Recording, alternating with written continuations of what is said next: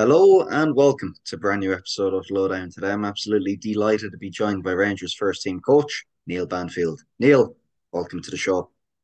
You're welcome, Connor. I hope uh, everything's well with your end. It's all going well. Fantastic.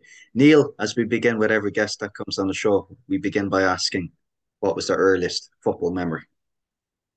Oh, my football memory was probably going over to West Ham. My dad took me, father took me over to West Ham, Stoke City, and I think the biggest thing I can remember was going into the stadium and seeing how vast the green pitch, and it's stayed with me for a long time, and the vastness of it, and being a young one, I used to have match of the day, and I can always remember all the big match on the on the Sunday or Saturday afternoon. When the goal went in, I was thinking the goal's going to be shown again, and it was a bit hard for me to understand there was no other goals; it was live. So I think that was the biggest thing. That's the, the green of the pitch and the and the stadium. Stay that was the biggest thing that me was when I first went to a to a football game. Fantastic. And obviously, most of us now on the outside, we know you to be a coach. Indeed, looking at your tenures at Arsenal, QPR, now at Rangers as first team coach. But I mean, you had a playing career as well. Am I right before you yeah, yeah, I did have a I did have a bit of a playing career. Yes, I was an England schoolboy and in the England Youth International, and I made my debut because I went to Crystal Palace. I joined Crystal Palace as associated schoolboy. Um, the likes of uh, Peter Nicholas, Kenny Sansom was all a few years older than me, Jerry Murphy, Vince Hilaire, Shaun Brooks, Leslie Carter, uh, Billy Gilbert. I mentioned. Um, uh, so then, them kind of players I was in and around. We won the Youth Cup. I made my debut for them at 18 and a half at Villa. Played a couple of times in the old First Division, the Championship. Um, and then they let me go and I went out to Australia. I had a couple of seasons in Australia, come back and signed for Leyton Orient. Stayed there for two seasons, played in the old third division. And, and then once again, I get released and then I went to in the non-league with um, Redbridge. From there, I took my coaching badges, and my coaching career has taken off slightly better than it did my football career. And was the coaching something you'd always know that you were going to end up in, or was it kind of a case of not being forced, but it was a consequence of um, your ill-fated? Well, I don't know. I think it was probably I always enjoyed coaching because I was always I was working.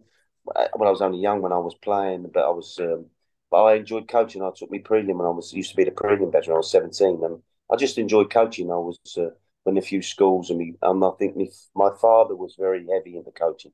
He was a coach at uh, Fulham, went out to Jordan, and in Nigeria, and he, and he was at Crystal Palace with John Cartwright, and I had Terry Venables. So I was always from a younger age. My dad was a South South East South Southwest Essex Coaching Association, Trevor Brooking. So I was in and around coaching for a very young age. So I think subconsciously you sort of like goes in when you're listening to people all the time, and then you're you're lucky enough to take it on, and you, you get sort of like in. I was because I was coaching from 17. I was exposed to coaching and working with people and speaking in groups. So it was never a real problem for me to, to and I enjoyed coaching as well. So it was just a natural progression, really. Yeah, and I assume being inspired by those mentors to take that next step would have been absolutely massive at the time. And in fact, like you had quite the apprenticeship too. You're at the esteemed Charlton Academy for six to seven years. Yeah, I was um, when I uh, when I finished playing, I got me. I think I got I took my full badge at uh, 30, 29, 30. and John Cartwright uh, said to me, "What are you going to do?" Because um, he was my youth coach at, at Crystal Palace at the time. We kept in touch, and and everything. I said, I'm not sure, John. So he said, Well, we do satellite centres. It was the old School of Excellence. Um, and he asked me to take the Charlton one at Terence McMillan. And then that was Lee Bowyer, uh, Jermaine Defoe. Um, and that's where I first came across Michael Beale. Um, we had Scotty Parker. So, and then then I got, uh, got I was offered a role as a uh, head of recruitment at um, uh, at Charlton. But John said, take the job, but you can double up and coach as well and come in with me. So I, t- I took that job, and then John left, and Alan Curbishley and Steve Gritt invited me to become youth team coach, and that's where it all snowballed and went on went on from. And what were the set of circumstances that led you to Arsenal at the time? well, I think I think it was circumstances was was a li- that one's a little bit private, or uh, with the family and my wife, and we decided it was probably at the time being a youth coach wasn't financially the right reason. It wasn't sustainable with three young children, so I had to go and find something else to do. And then Arsenal came along, and it was a matter of more part time and working was probably financially better at the time for me and the family. So we, I decided to make that decision, come away from it, and and look to just coaching in the yeah, coach anywhere really. But I had another profession that I did, and uh, at that time it was more um, sustainable for the family. Um, so we could have a better standard of living, if I'm honest. And I suppose, though, looking back in hindsight, you know, hindsight is twenty nil, as the old adage goes. But looking back, looking at where you are now compared to back then, you must be delighted in not taking, you know, not in taking the risk, but not skipping any steps at the same time, which is tough no, no. to pass on to coaches nowadays, especially. No, one hundred percent. It was um, it was a tough decision at the time, but I knew I was going to carry on coaching because I really enjoyed it. Um, and then to get the opportunity, which again was come from Steve Rowley, he offered me a part time role, and it's sort of like to sort of like it fitted in like a jigsaw. The puzzle started, the pieces started to fit, and what I was doing in my private, in my, in, in working life, and with my football life, everything started to take place. Uh, take uh, take place, and it then set me up to go back into full time Arsenal when Liam offered me the role. And I mean, walking into the building for the first time at Arsenal, you know, I'm fascinated to hear what met you because people speak about, you know, there's an Atletico Madrid way, there's a West Ham way, there's certainly an Arsenal way. Yeah. I think growing up as well, Arsenal's very close to my heart.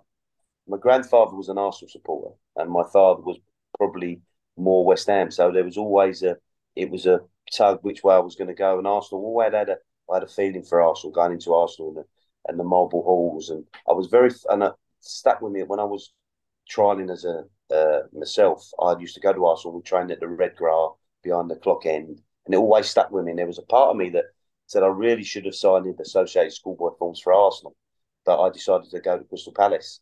So there was a part of me that felt that I liked it, and I going in there, the tradition and the history and the uh, and the way it's done. It's um, and to go full circle coming up to Rangers, it's got it's got that ethos that Arsenal had um, that I really uh, I was really, really impressed with, and, and you could feel it as you walked in the club. And is that a necessary prerequisite for development to have that ethos within the club? I think it's a book. It's a good part. I think it's the ethos what it stands for, uh, the morals and the tradition and the way football should be played. So uh, maybe that's a bit harsh the way football. Any football should be played anyway, and anyway gets you what you want. Your where you want to go with what you've got. So I think it just attracted me the old the old tradition of football and the standings and the um, of uh, of Arsenal, and that that held a lot for me. And I mean, going back into youth development, of course, I mean, all those guys, you know, that are on the cusp of making it into the reserves and then into the first team at the time, they all need that little bit of structure. And that was something which you were able to go in and provide with the likes of Steve Bould, Liam Brady no longer no um, other than Arsene Wenger as well in creating that elite development group. Could you tell us a little bit more about that, Neil? Because it was quite revolutionary at the time in terms of yeah, yes, it was. I was um, I was invited. I was asked by Steve Rowley at the time to go when I um, left Charlton. I was asked to go into uh, Arsenal. Steve rang me up. He said, "Look, what you're doing, we'd like you to come and take uh, an under 14 side." Um, that one was Stevie Sidwell. Funny enough, he was the that was my first. And Ashley Cole was just a year older. Johnny Alls and Liam Chill was them kind of players. Uh, Jay Bothroyd.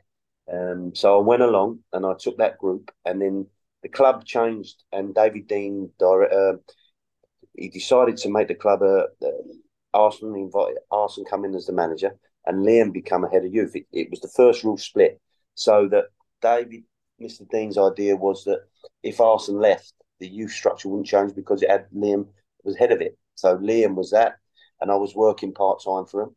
And Liam had a good look at it, and then he said, "Right, I'm, I now want to." Uh, it changed at um, I think it was the uh, Centre of Excellence or the South Eastern Counties. He started to have more direction, and they went for a 17s, and 19s team. So Liam brought Don Alwyn as that overseer of the football, and Don Givens was taken as the under 19 coach. And I was asked if I invited and asked if I'd like to become the under 17 coach at Arsenal, which again, it's sometimes I've been very fortunate through my career, been asked questions, asked for jobs that you, you can't say no to. Arsenal and Rangers up as well, up at, up in Rangers. That it's a it's a it's clubs you don't think twice what twice about. So um, I went back in full time, and I was lucky enough to work under Donald for um, for for three for five years, and then Don left, and both Dons left, and I was head of head of youth at Arsenal, and I carried on the, the I, I, carried on the work that was implemented by Liam and by Arsenal, their philosophies and how they wanted to shape the Arsenal academy, which in turn would shape the Arsenal first team that that's coming down from the first team. So it was all shaped from, from by Arsenal in through in through uh, Liam, and then through the um, the youth coaches. Fantastic. I mean, you look at the litany of players that have progressed through that group, the likes of Cesc Fabregas, the likes of Jack Wilshere, who, as we both know, has gone full circle in terms of his playing career. Now, oh yeah, yeah. I think it's last week. I think it's. I think if we let's get it straight. I think I think clubs like Arsenal, uh, um, Chelsea's, West End, they've always produced players. They will always produce players for where it is. But I think um, what they what they put in place was a strategy um, to actually produce produce groups of players over a regular basis. So it was it was formed early from Arsenal, um, and we had a technical committee, uh, committee um, and, and at first he let Liam get on with it, and he, he would he trusted Liam implicitly, and we and we, and we developed these uh, young players in the groups we had: Fabrice Muamba, Nicklas Bendtner, uh, Sebastian Larsson, Ashley Cole. All them was the first wave that started to come through, and then and then Arsenal it started to change. And Arsene a bit because Arsene come in from Japan, it was a bit unknown at the time, so it took him a little bit of time to for all his ideas to funnel down to the youth through Liam. But Liam and Arsene were very similar in their football ideas, and they got on the like house on fire. They thought of football the same way. Um, and Liam Brady for me was a he was a, he was a great man to work for, and the way he saw football, what a player.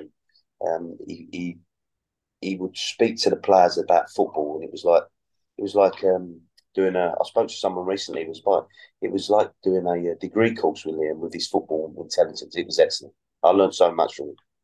You're going to fly in a wall in those chats between yourself, Arsene uh, Wenger, Liam Brady must have been. Howe and Don yeah. Givens, and it was me come from. Uh, I come from um, sometimes the times that you had to turn around and pinch yourself because you wondered where you. But I think they respected that I was quite a, quite a good coach, and obviously you respect them and you listen and you listen because you're starting out, and then you take what the ideas they've got. Because I'd come, I'd had a good education through Terry Venables and John Cartwright, and John Cartwright was for me, and my father was a good coach. And John Cartwright was probably his ideas and the ideology of, of football was um, where I think I've always got my basis from street football and where to play and how to build it and how to develop players. And, you know, and it's it, it was all it's all like all come along and amalgamated and come out in the way that my philosophies are now in football. And obviously, you touched upon it there when Wenger came in. It took him a little bit of time to get his views, his mythology down to Liam Brady's level.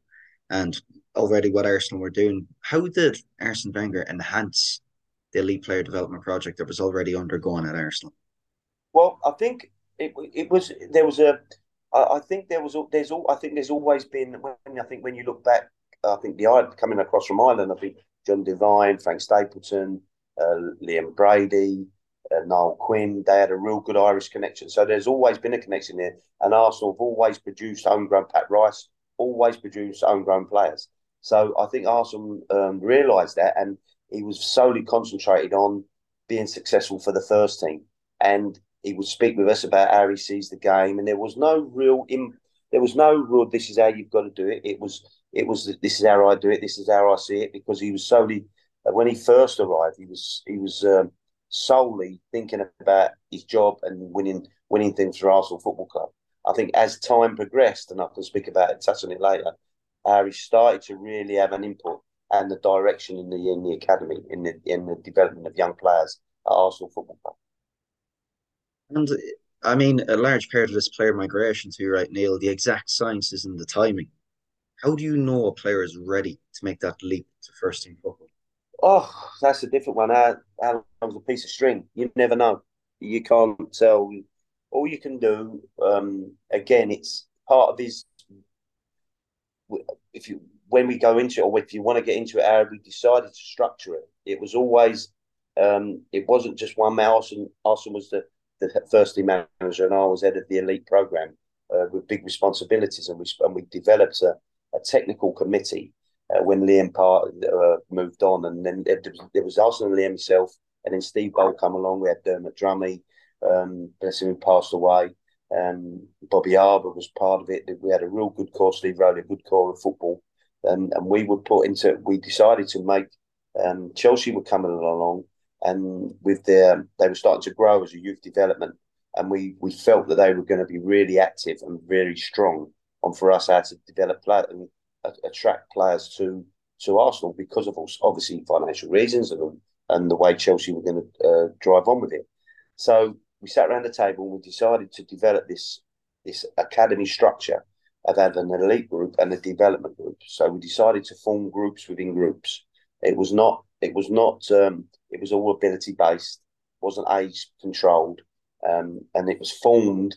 Um, well, I think the group that you see now, I think um, the likes of Saka was the youngest one that I was involved with, and we put a group together that the last group that I was involved with was Saka was the youngest. Uh, we had Christian Bielik, Ben Sheaf, Marc Bola, Geordie Tutu. Joe Willock was in midfield with Eddie um, uh, Glenn Kamara, and also we had Chrissy Willock, Eddie Nketiah, Reiss Nelson, Emile Smith Rowe. So that was one group, and above that there were the players like Chuba Akpom, Alex Iwobi. So this was formed a five six year group, all bound together. So that was one group, and then above that was like the Jack Wilshere group, the, the Francis Coquelin group, the Kyle Bartley group, um, and uh, uh, J. Emmanuel Thomas group, Sanchez Watts. So, so um, Jeffrey Adelaide was in that group. So they was they was they, these were groups built. They were put together three or four years prior to them coming through, and they was worked on all the way through. Some come at the time, some joined as it went through. So we were really respect or not respectful, but we we were really trying to be clever because we couldn't compete with the likes of Chelsea and the likes of Manchester City with the financial side of it at that level, at the amount they do. We could compete and we would compete with them, but we had to put be clever and put them all together. And we we used our coaches. We thought really intelligently to have five six coaches with a group. We talk about two. We had four or five working with groups, so you could then divide that group into sections. Uh, so you'd have one one coach per four or five, four or five young players. So it was a real ideology of Arsenal put into place, and I think it it didn't, as I said earlier, it didn't actually produce one or two players, which they always will. Arsenal, it produced three, four, five players, and also players, and within that five, six players that will go and have careers. Because we were really, we was really, um, we really considered the player, um, we considered the the person as a player, player as a person. So what we felt was the one we tried to give them a career at Arsenal. Two, we want to give them a career, and Liam would, uh, with their education, was vitally important. So if they didn't make it, they could always go into other fields and have a successful whatever they want to go into, have a, have a successful career what they chose. Um, and if one or two wasn't fortunate enough to make a career, they could find something else to do and go into some other sphere of football. Jon Toral's in that. Um, the right the, the right back who played for us will come from Barcelona as well. He was he was in that group, so it was really. I thought it was in, it was really thought over, and it was a group. It wasn't one man. It was a, a group of us that would have. Uh, we would sit down and, and Arsene would Arsene. Um, we spoke about this with Arsene, and he agreed with it. He thought it was a good idea. So then he would let us get on with it, and then we would group these players together, and they would have regular portfolios, and we would ask how they're getting on. He would come and watch them. We'd Boro Primorac. So it was a real ideology of how to produce a young player on a regular basis. Uh, and I think it held it in good stead. And the players that he had is testimony to what went on, allied to the good coaching and making them good people as well. It's absolutely fascinating. It's so rare you have that blend where, as a con- as a good by consequence of the club ethos and the people you have in the building, that's a unique competitive advantage not too many other clubs can replicate. Yeah, yeah. I think I think the thing the thing I feel that um, Moritz Volz was involved in it, Philippe Senderos, Gael Clichy, they all come across and was in these groups. I think it was um, it was more of about it was about producing players, not teams. And Arsene was very much he was very much in the to the forefront of listen, I'm the manager, I just want players. So if you've got three midfield players, I'll have the midfield players. It doesn't. That's that's how it comes along in cycles. So he was very, very aware and very knowledgeable because he did it himself. He said, "I'm not worried about teams. Just keep a flow of young players." And um, one of his one of his um, his uh, his ideas, well, not his. I think all the young, all the managers, top managers had this. His his philosophy was that if we're putting X amount of money and time and coaching and expertise into these academy players, I have a manager. One of the I have a a right to put them into the team, but they've got to be good enough.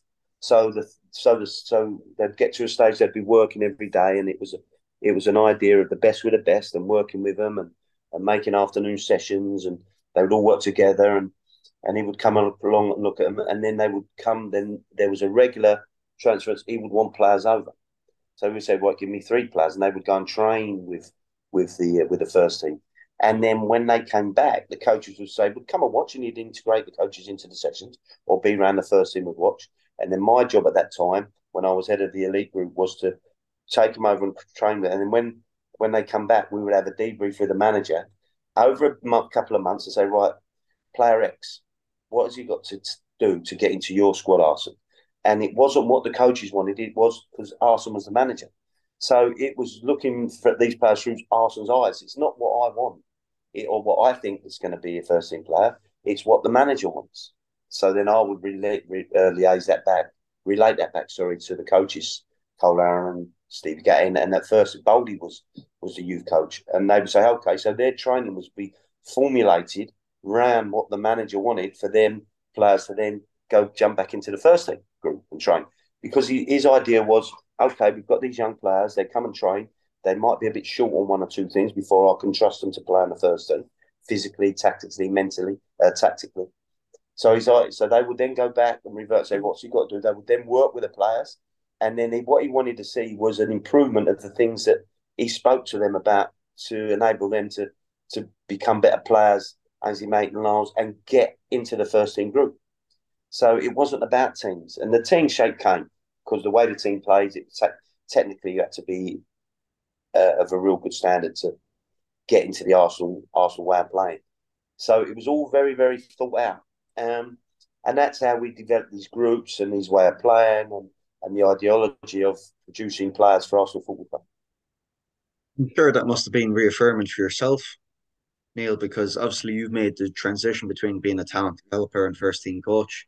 So being so close to seeing the work that was being done at first team level must have enhanced the views that you were doing, must have enhanced your own view on what you were doing at regards youth development at the time.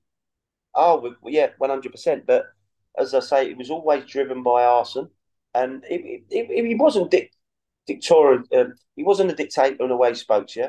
He was very open. We'd speak and we'd discuss football, and it was a fluid discussion. Um, but we were all all working the same the same way, and we, we knew what the manager wanted. It was, and for but I think the winning of trophies for the manager enabled him to then implement his ideas and how to um, produce a a successful academy and an academy that, that legacy that will kill, keep churning out players um, for time if they keep it going. And it was a magnificent, magnificent operation from down at the academy, Stevie Leonard and um, and the, the young lads, seeing all the young lads all, all progress through into first team players when I was there. And obviously, being so close to Arsene Wenger, and I mean, you've worked with your fair share of esteemed football people throughout your tenure, at Neil. I mean, what was the one thing that Wenger did that surprisingly no one else did?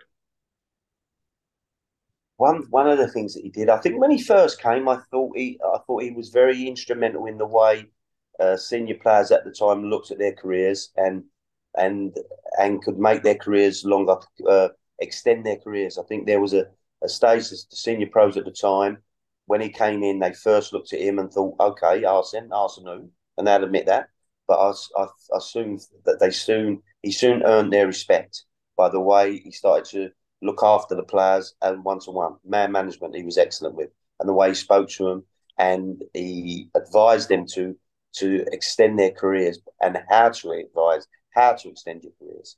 And I think the likes of Tony Adams, Steve Mike Guillaume, uh, Lee Dixon, Nigel Winterburn, I think he put at least three or four years on their on their careers, and I think it was at the time that the Premier League started to explode. Excuse me, and I think they they um, they bought into his ideas of stretching and and eating well and your diet and being more professional.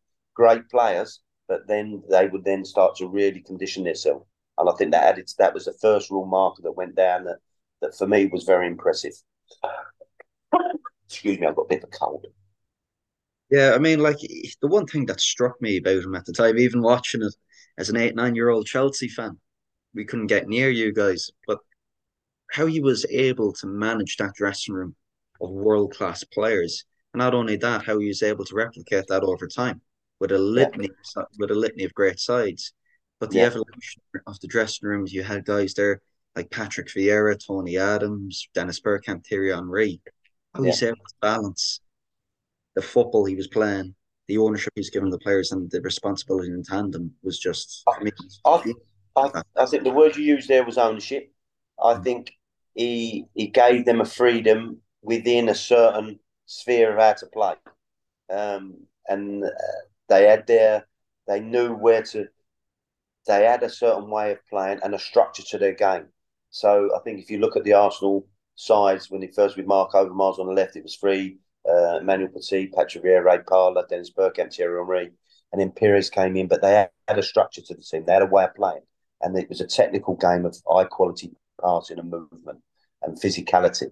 And you could run and you could chase and you could get after people uh, without the ball as well. And he was very, very uh, strong in that department of wanting to. Hey, yes, we want to play, but uh, it's a two two edged sword.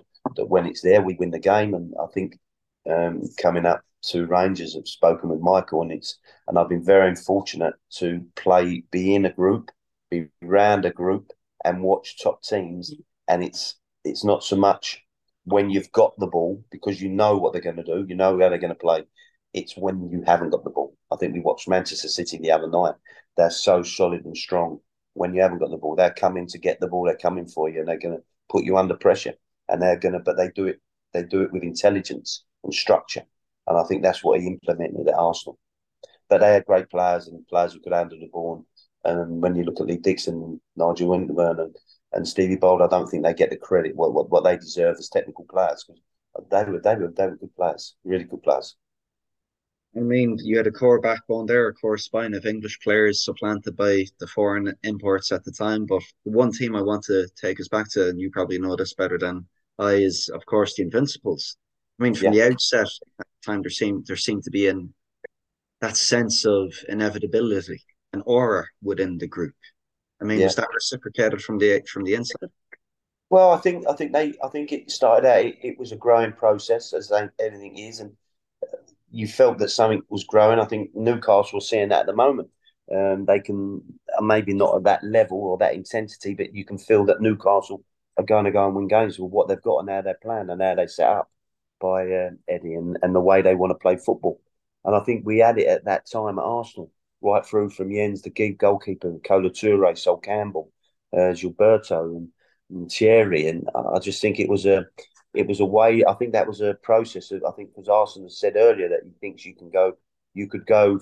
I think he's actually he said that the year earlier. He said I think you can go a whole season um, unbeaten, and it happened the mm. following year. So I think um, it, I think it was a belief in their own their own their own way of playing, and they felt strong, and it was at the right time, and eh, I think it was um, everything sort of like come together at the right time, mm. and they got you get confidence with winning, and they just didn't feel they was ever going to get beat. So it was just uh, no matter what they were going to win, or they weren't going to get beaten, and I think they, uh, I think that was just coming from, a, I think that that came from a, a tried and tested over the years, and it built and it built and it built to where you're actually going, uh, like the Arsenal went with it to become the Invincibles. The One thing which I've always admired though about Arsenal has been the ability to obviously focus on the short term, the here and the now, but to balance that with the long term view. And one of the reasons why I wanted to bring that up is I was listening to you on a previous podcast in preparation for this, Neil, and I heard how Wenger and yourself have enticed the first team players such as Patrick Vieira, Santi Cazorla, and indeed current first team boss Mikel Arteta to be involved in the player feedback process working with youths, may be able to bring us a little bit more up to speed regarding that. I think I think I think Arsenal's always I think Arsenal I think uh, having a having a, a good youth team uh, or a good youth structure like West Ham just won the youth cup. I think if you look at their side and you follow their players in their careers, I think they come along in, in groups and they've got a good side West Ham. They've got some really good individual players that should progress into their first team. And I think Arsenal was very aware of this.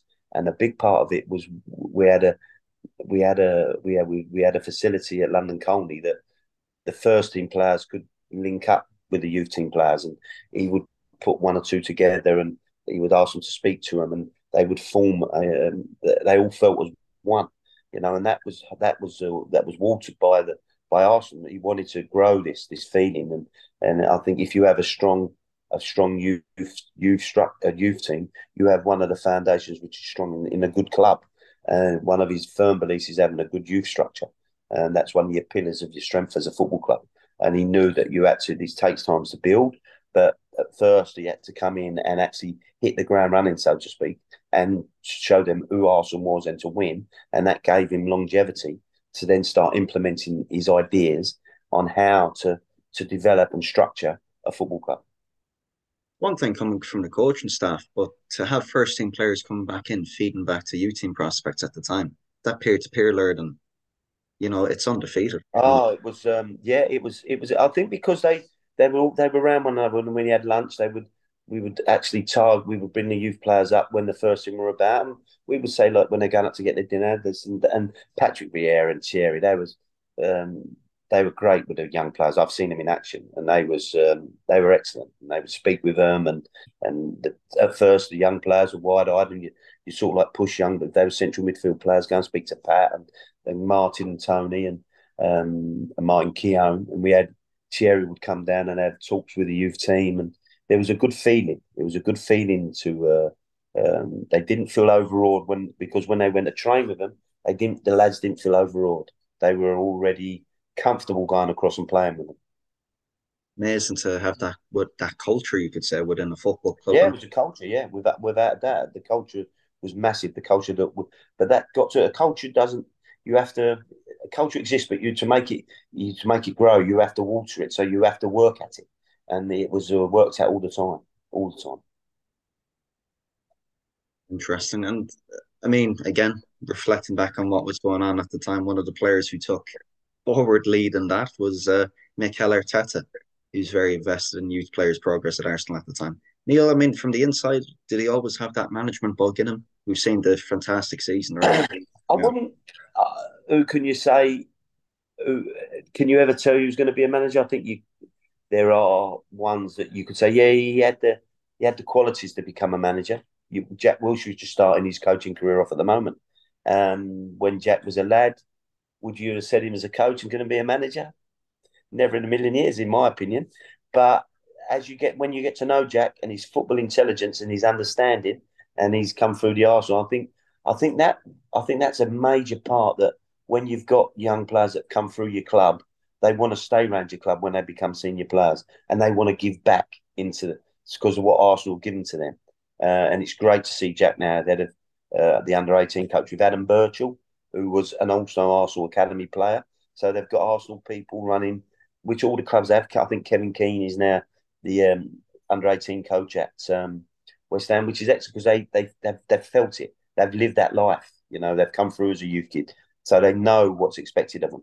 Um, but again, this was always uh, getting back to Mikel. At that time, did you think he was going to be a manager?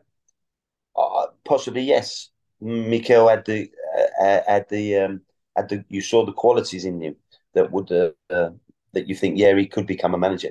He was very insightful to football. He um, was always interested in in the teams who he's playing against tactically. He was very inquisitive, um, and I, I think he, on the pitch he always worked out how to beat teams and was very strong in in the way he wanted, in a good way that he that he wanted wanted the club to be successful. And wherever he went, PSG, Everton, right the way through, um, he's always been successful. And I think it's um, it's a testament to the kind of the, the player he was and the manager he's become. And reflecting back now, I mean, on all those players' careers that you would have worked with at youth level and first team level and seeing how far they come, be it Arteta coaching Arsenal, be it Wilshere coming full circle in his journey, but be it like an Emi Martinez who's gone on to enjoy success elsewhere and win a World Cup at Argentina. I can imagine for a guy who's been a steep youth team development, no more than, so than yourself, Neil, you have an immense source of pride and satisfaction. Oh yeah, I think um, I've been very, very fortunate over the career at Arsenal and through through from where I started off at Charlton when you're the likes of Scott Parker now and Michael, who I'm with at Rangers, the manager, um, coming right through and Stephen Bradley out in Ireland, um, and Patrick, uh, Patrick and Stephen. There's there's a couple of Irish lads that are managers out there as well. Uh, I spoke to one of the Irish uh, press guys, and you watch them and and you, you, take great great pride in seeing him, seeing him in seeing him uh, grow into managers, coaches. Gal Keats, he's just become a, a full coach. He's he's starting to make waves as a coach for a young coach, and Jack started, as I mentioned, but seeing Mikel come on and and these players go into it, yeah, it's a sense of uh, you you do you watch them and it's it does fill you with real, real good pride to to see how they're developing in different ways. And of course, Neil, I mean, we were speaking about the journey and the development played in players' careers, but what about coaches' careers too? Because one of the guys you were working with at Charlton was Mickey Beale, albeit twenty or so years ago, and you've now joined him as his first team coach at Rangers. How's that transition? Yeah, Michael. Yeah, Michael's. Uh, sometimes life's got a funny way of of leading you apart and back to one another. And Michael was a young player at Charlton, um, left winger, and he was in the same group as uh, the A group was Jermaine Defoe and Scott Parker, Kemi Izzet, and Paul Konchesky, another good group that we that was a way that at Charlton that did really well. Um, I left Charlton, and Michael just for some reason um, it didn't happen for Michael playing, um, but he loved his football and his coaching, um, and he didn't let that go, and he started to get his career a bit like myself, really, um, and he's gone on with it. He's uh, Chelsea, went out to Brazil, and come back and went to Liverpool, met up with Steven Gerrard, um, and he's really forward thinking and he's inventive and he's going to be a good manager, good coach. And um, then he went to Aston Villa, um, and then he came to QPR, and that was a very strange, um, strange time because Mark had left and Les wanted to keep me, but Michael was approached to become the manager. Obviously, I knew Michael, and you and Les wanted me to stay, and Michael obviously forming his his backroom staff, and he had his staff, and they had to think about it a little bit, and which is rightly so. It's how football is, and and he said no, I know Neil, and found out a bit more about what I'd done, and obviously knew about me, and and he offered me a role, and we got together again, and we hooked up, and uh, QPR, uh, we had a very successful start at QPR with Damien and Harry, Harry, um, and we, and then Michael got the opportunity to come to to Rangers, and he invited me up, and I come up with him, and it's been an amazing journey, uh, and it's been a really exciting time. And now you're at such a big club as Rangers, and with Michael as the manager, so it's uh, what an experience and a life I think like being I'm, I'm 60 now, and you think to yourself, life change, does, does it change? And all of a sudden, from being around in London, living in London with your family, you you are people, and you come up to, to Glasgow.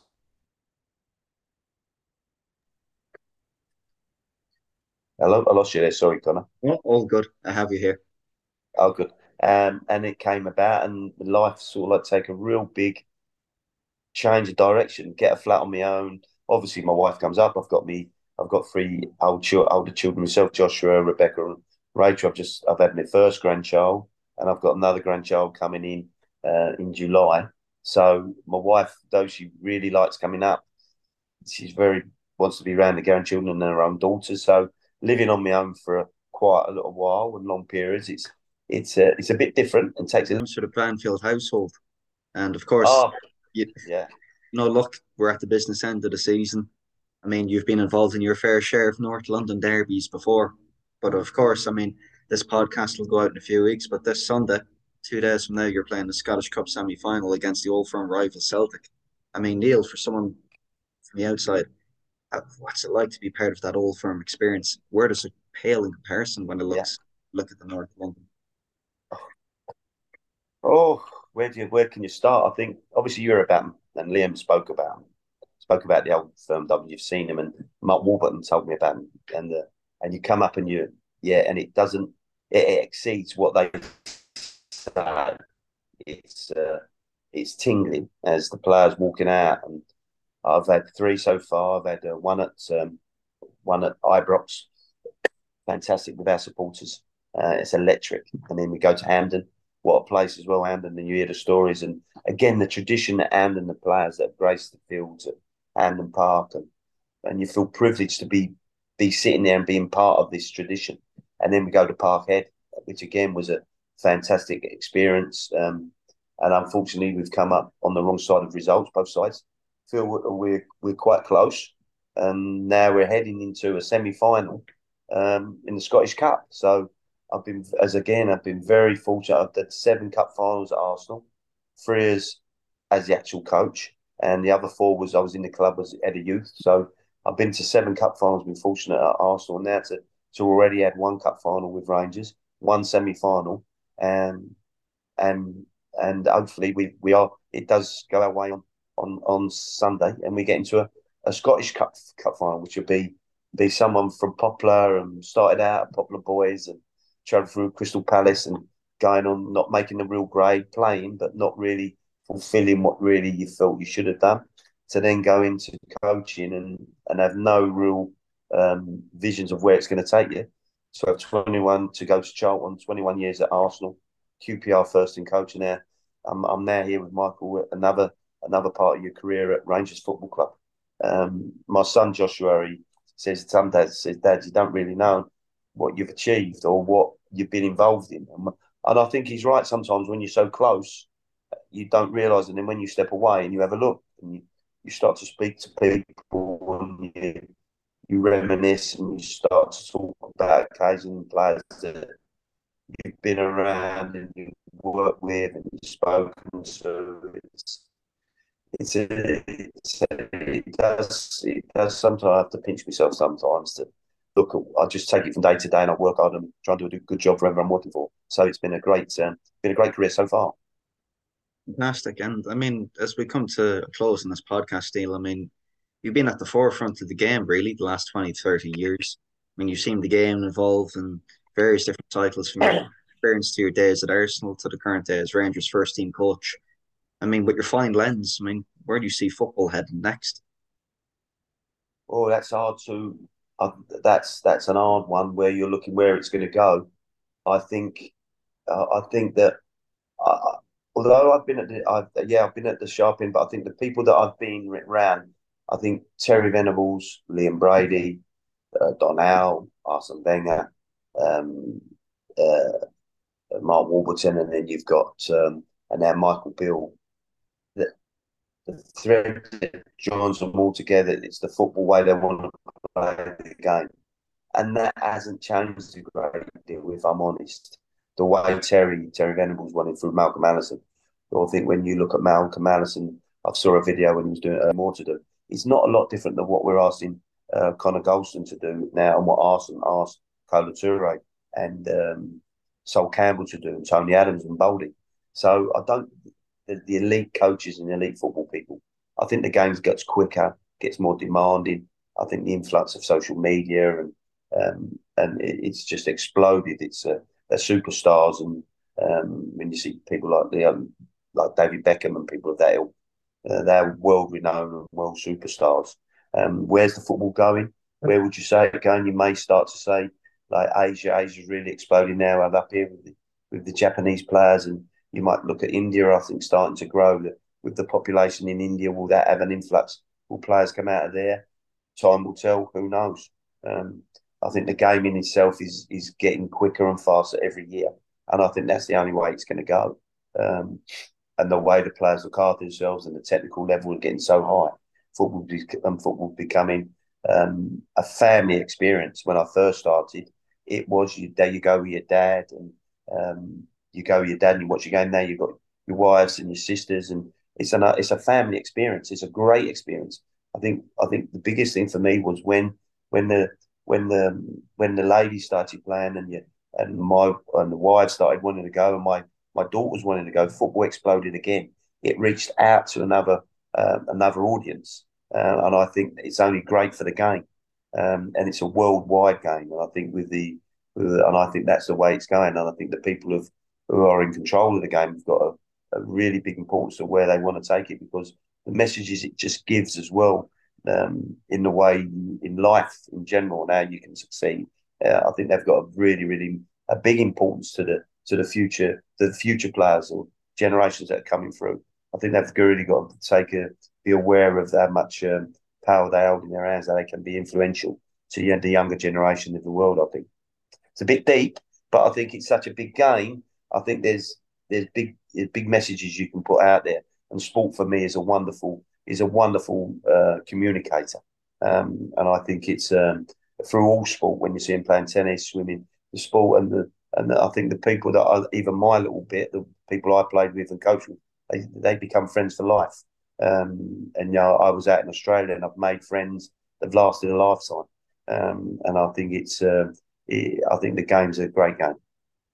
That's where it all goes back to, isn't it? Just connection and relationships.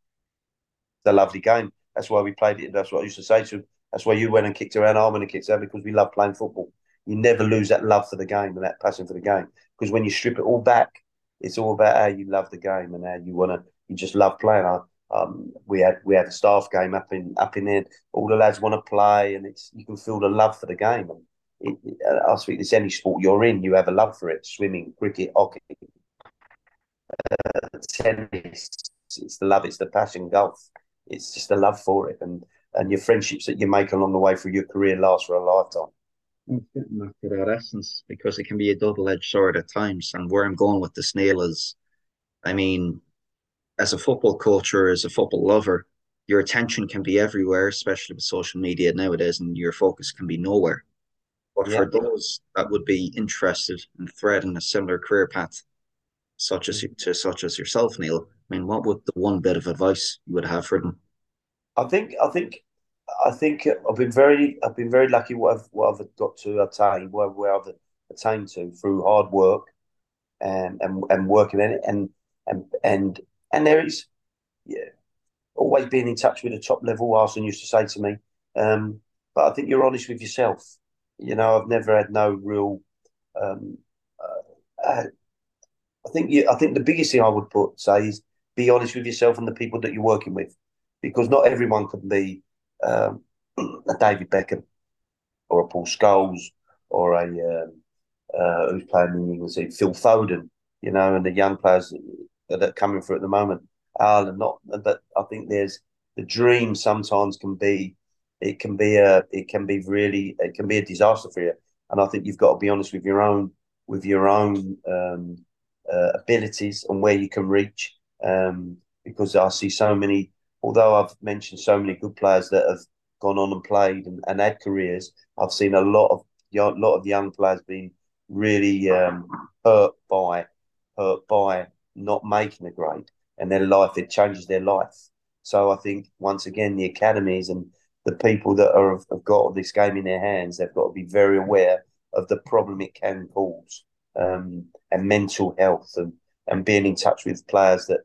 And sometimes I think the academy system does create that, if I'm honest, because it takes too many players and it gives these young players um, ideas and beyond their station. And and they dream of being players. And when they're hurt, some of them can't get over it. And it's and I think it's the honesty um, and how you deal with these players all the way through their careers. And I think there are a lot of young players within the British Academy that won't make the grade, and it's a worry to me uh, because it can cause major mental problems and how they deal with life in general. Because life's hard. There's life's hard. You get up every morning. It's a hard life to to whatever you're successful in it's hard if you've got a job and you're going to work. The uh, socially at the moment, uh, how it is worldwide and how hard, how tough it is. It's a bloody hard life, um, and I think uh, football has got a has got a way that it's got to protect them to it and be honest with them and straight with these young players that are coming through and the women and the ladies academies that are going to come through as well. And they give them they don't give them these dreams, but they have the dreams of being. But there's only eleven that can play. We look at the ladies; they've won the World Cup, they've won the European Cup, and the way they're going on their trajectory. And I see that I see the pitfalls of some of these young players that dream of becoming superstars and don't make it. And believe you me, it's hard for them. And and also, I think the parents of these young players have got to, have got to take it on and be aware of what their child can achieve and be honest with them because a lot of them are putting them under so much pressure. It's frightening, and it re- and it really worries me. I, I, really get concerned that the pressure that uh, some of these parents uh, put on their own children is it's disgraceful at times, in my opinion. It's a very important message to share as we begin to close out the podcast, Neil, to always kind of have at the forefront that essence as to why we're in the game, the connection, the love, the passion, and fall in love with the process and not necessarily the end result.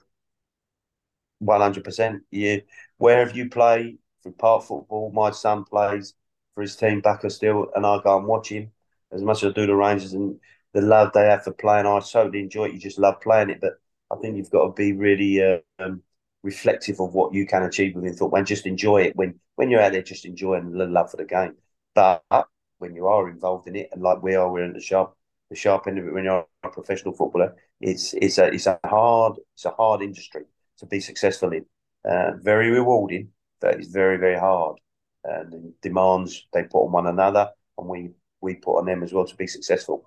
So it's um being, but that's being a professional athlete. I see the runners. I watch the London Marathon. They train. Tennis players. There they train. It's it's really really hard, and it's a strain.